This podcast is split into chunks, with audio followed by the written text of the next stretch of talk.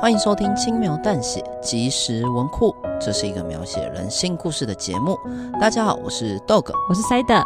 之所以会叫即时文库，代表系列内容都是更短更轻便的小故事，就像即时商品一样，打开就能服用。本集的故事是婆媳问题，那我们的故事就开始咯。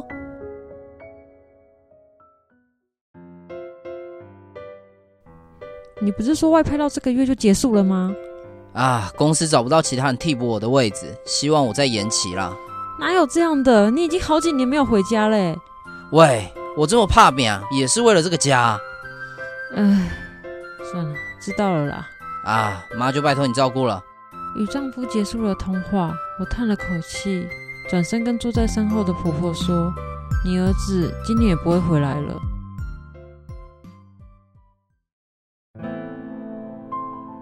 婆婆没有反应，好像早就料到这个结果似的。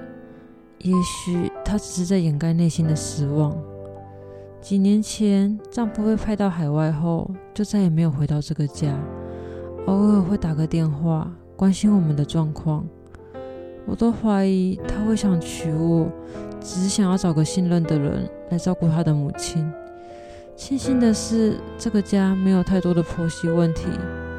婆婆人不错，只是有点安静，跟她相处起来有一点尴尬。婆婆人不错，只是行动不便，每天都要费心打理她的生活起居。时间差不多了，该帮婆婆洗澡了。这是我最不能忍受婆婆的地方，不论洗了多少次，婆婆依旧臭气熏天。我是不是该埋了他呢？